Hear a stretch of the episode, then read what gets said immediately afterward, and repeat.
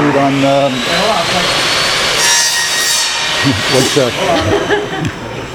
I'm here to give you an update on uh, our injured players, and then most specifically at the end here, Henrik Zetterberg. Um, Jared McIsaac, uh, young prospect, sprained his shoulder in the uh, prospect tournament. He'll be out three to four weeks. He can go back to junior and uh, should be back playing in a month.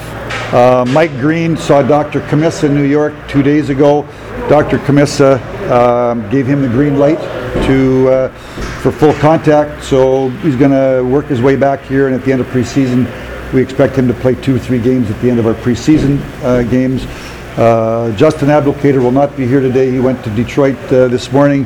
His wife went to the hospital last night. Uh, she's due to give birth at any point in time here in the next day or two, so he went to be with her.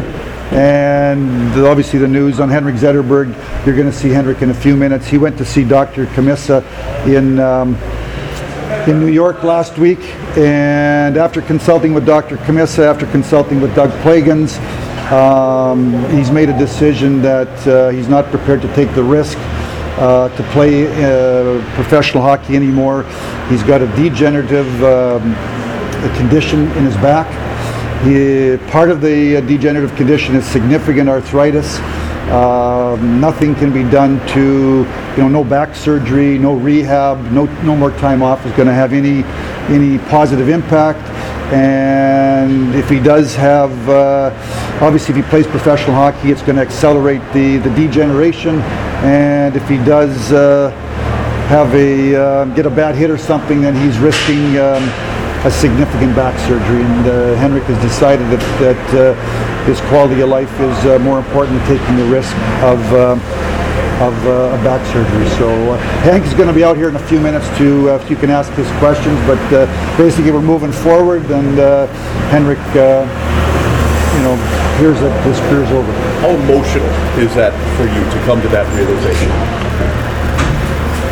Well, it's not emotional today because this has been a this has been a, a process in in uh, I don't know, you know, in the middle of last year. Uh, Henrik went to uh, Coach Blashill and told him that he could no longer practice and play every day. He wanted to play, you know, he, he, and he was able to play all the games, but he couldn't practice. And then I met with him at the end of the year. Um, you know, at the exit meeting, and he said, "Ken, I'm very discouraged. Um, it's getting worse." And I said, "You know, Z, take some time off. Um, let me talk to you in a couple of months." And that was probably late April, early May. So I, I called him on like just before the draft. So say June the 20th. He said, "Ken, I haven't worked out." Um, you know, and then I said, well, we'll talk to you again. So for me, it's been, it's been, and I'm sure for Henrik, it's been stages. So I would say to you that, you know, for me, the emotional part a little bit was probably when I met with him in, uh, in the exit meetings at the end of, at the end of April, and he told me he was very discouraged and not optimistic at all. Uh, I was trying to buy time in the hopes that, that things would change, but nothing's changed. And by, uh, when he went to see Dr. Cammisa, who performed the back surgery on him in 2014, and took uh, current pictures. Um, it's again, it's degenerative, and there's nothing that can be done. So for me, it's not emotional today. It's, it emotional, you know, two, three months ago, in the, in the realization that uh, um, that we're what we're talking about here today was probably uh, the direction that we're heading. What does his absence mean for your team? Well, he's a massive uh, hole for a variety of reasons. You know, on the ice, um, you know, he's still, just like I said last night, uh, or I told our guys yesterday, um, I think last year he was the fifth leading um, forward in terms of minutes, five on five in the National Hockey League last year. Um, obviously played all 82 games, so somebody has to eat up all those minutes. And it's not up. It's not only those minutes. It's it's um, you know when you're we're trying to go younger and we're going to move some more young people. You need you need role models, and and there's no better role model than Henrik Zetterberg. And then the other thing that he did was obviously with a tough year last year. When the game is over, as you all know, whenever we had a loss, he's there to he's the stand-up guy, and he he he was answering all the questions on behalf of the team. He's not there now. Somebody else, when we lose a game, is gonna is gonna have to answer the questions, and might be some of the younger guys. And when you're a young player, you're really just trying to figure out how to be a good player and get better versus answering questions for the entire team. You guys are going to go to somebody, and so it, he he's he's a massive hole for a lot of reasons. Um, but you know, it's it's again uh, over the last uh, three four months. Jeff Blash and I have had obviously a lot of time behind uh, the scenes to kind of talk about. Um, I think first off, we're always you're always hoping you're going to wake up one day and somebody's going to call you and say, you know what, things have changed. I feel better. Um, you're always got that that that, that hope. Um, and as time went on, um, it became apparent that uh, that wasn't going to happen. And um, you know, so we know that uh, we're losing a, uh, we're losing a major player on and off the ice for our team. So it's you know, with that loss comes opportunity, and there's a tremendous opportunity in terms of, of, of ice time for some other people on our team, and hopefully some of the young people are going to uh, take full advantage. Can you put into perspective his career and what he's meant to this organization?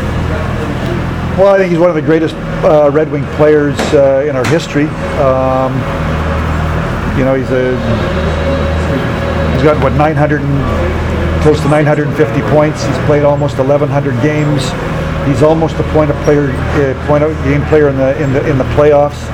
Um, you know, when you go to the the red, the history of the Red Wings, I think he's sixth or seventh in all-time this, you know, all-time points and this and that. So uh, he's uh, he's one of the greatest Red Wing players, in my opinion, and uh, in the history of this franchise. And um, you know, in 2005, obviously, when um, coming out of the work stoppage, you know, Steve Yzerman was, you know, 40ish, and Shanahan and Fedorov, you know, basically Lidstrom and uh, and Zetterberg and Datsyuk carried this franchise for another decade. Um, he carried the torch. You know, obviously when Lidstrom retired, he became the captain. So he's he's one of the greatest Red Wing players, in my opinion, uh, of this storied franchise. Ken, moving forward, are you planning on putting Henrik on long-term IR? or Yes. how's Yeah. What are you doing as far as, are you gonna give Frans Nielsen money or? I've talked to Blash a little bit about it. We're going to go through training camp. We'll, we'll just make the decision as to what we do with in terms of letters before the season starts. Um, we wanted to get everybody into camp and, and get going here. I'm, I, I'm not sure if we'll have a captain, if we'll just go with all assistants. Um, we're going to make that decision here over the next three weeks. Did it help, um, I mean, you, you kinda knew this was coming. It- It's not I did, yes. thing, Yes. yeah. Did that kinda, as far as maybe with Jeff too, just preparing for the season, that, that it, it was, it's not like you're losing somebody you really thought would be in the lineup? You know what I mean? Yeah, no, I, hear- I mean, it, I mean, it, you know, I talked to Henrik at the end of uh, the season. You know, obviously Blash talked to him on, over the course of the last season. I talked to him again in the middle of June. I mean, nothing changed. Nothing changed from January, February to, to April, and then after having uh, two months off with doing nothing, I mean, nothing, nothing changed. It, it became apparent as we headed towards July the first um, that this was we were heading in this direction again like i said to john you know you always you're always hoping that you're going to wake up one day in the middle of july and the phone's going to ring and it's z and say you know what? I feel pretty good. I was in the gym for for every day for a week and uh, i'm going to kind of take this on a test run. That that call never came. Uh, so you know i would say to you we were you're you're holding out hope. But the real, but we certainly realized that this was the direction that we were, we were, we were, we were heading towards. So, Did you wait until this moment to announce this because you were holding out, holding out hope? well, we were, we waited until now. We went in to see Dr. Cammisa in New York, and uh, you know, he saw Dr. Cammisa late last week, uh, and Dr. Cammisa was in consultation with Dr. Plagens. So really, it was, it was the big decision, for lack of a better word, was going to come when, when Henrik saw Dr. Cammisa, who performed the surgery on his back, was going to look at current pictures eh, compared to old pictures. And, you know, he's a back specialist that, that Henrik chose in 2014. and he trusted he did a great job, and within 11 weeks after that surgery, he came back and played the last two playoff games. So, I mean, I guess he could have come back and saw Dr. Cammisa in, in August, but ultimately it was more about when he saw Dr. Cammisa and, and Doug Plagens, Dr. Cammisa, and Henrik could uh, make this make this decision. Do you believe Z will maintain a leadership role on the team? Uh, well, I don't know how much he's going to be around. You know, you're gonna you can ask him here when he comes. I'm not sure what he's what he's what he's what he's what he's planning. Um, I think it's hard to be a leader when you don't. You got to be in the locker room. You got to be in the dressing room in order to be a leader. Um, certainly, uh, you know, when past captains and past great players come, there's certainly a respect level for those people. But in terms of leading, you need to be in the locker room on an everyday basis in terms to lead people, and, and so it would be difficult to lead. But certainly, you know, he's teammates with all those guys. Uh, but I, but I also think, you know, it's you know, when he's not there, now it's, we- we're looking at a different group of people to see how we can form the chemistry in the locker room and who's going to take sort of the, the leadership role in the locker room. Ken, have you or Henrik addressed the team yet, and how have his teammates taken the news? No, he just got, you're gonna see him here in a few minutes, no. I told the team yesterday that it looked like, uh, at the, at the, um, uh, you know, the meeting to start the, to start training camp, that it was, uh, you know, I don't wanna come out and tell them, you guys are, you guys are whispering in their ear all the time, so, uh, I have to make sure that you, so I told them it looked like Henrik was, uh, was done, or certainly done, uh, for a short period of time. Um, and that, uh, on one hand, obviously, it's a, it's, it's a, uh, a massive downer. But on the other hand, uh, as we move forward, there's an opportunity for somebody in that locker room from a leadership standpoint and from time on the ice to, uh, to grab it. All good? Thank you.